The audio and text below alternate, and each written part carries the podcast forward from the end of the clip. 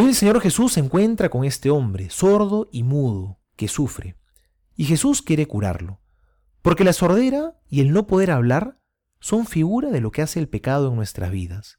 Endurece nuestro corazón, no nos deja escuchar a Dios y mucho menos poder anunciarlo. ¿Y cómo hace Jesús para curarlo? No lo hace a la distancia, sino que más bien se acerca y lo toca. Mete los dedos en los oídos y le toca la lengua. Es que el Señor es así de cercano, Él quiere cambiar nuestra vida, pero no lo hace a la distancia, no lo hace por correspondencia. Jesús quiere cambiar nuestra vida entrando en contacto con nosotros. Porque solo estando cerca de Dios nos podemos ir convirtiendo, podemos cambiar, podemos ser mejores. Es Jesús quien nos cura y quien nos reconcilia, y nos invita a estar muy cerca de Él.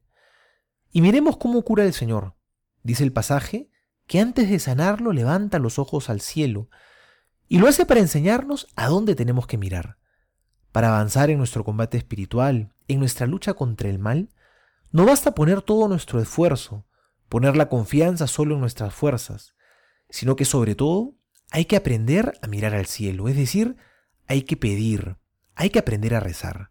Hay que pedirle a Dios que nos dé la gracia, que nos dé la fuerza para librar el buen combate de la fe. Y si nos dejamos curar por Dios, si empezamos a oír, te aseguro que también vamos a poder hablar. Si se abren los oídos, la lengua se destraba y nos convertimos en apóstoles, en testigos. Como dice el pasaje, con más insistencia proclamaban al Señor. No podían dejar de anunciar las maravillas que habían visto y que habían oído. Pidámosle a Jesús que nos enseñe a escuchar para que podamos hablar y seamos verdaderamente apóstoles suyos. Soy el Padre Juan José Paniagua y les doy a todos mi bendición en el nombre del Padre y del Hijo y del Espíritu Santo. Amén.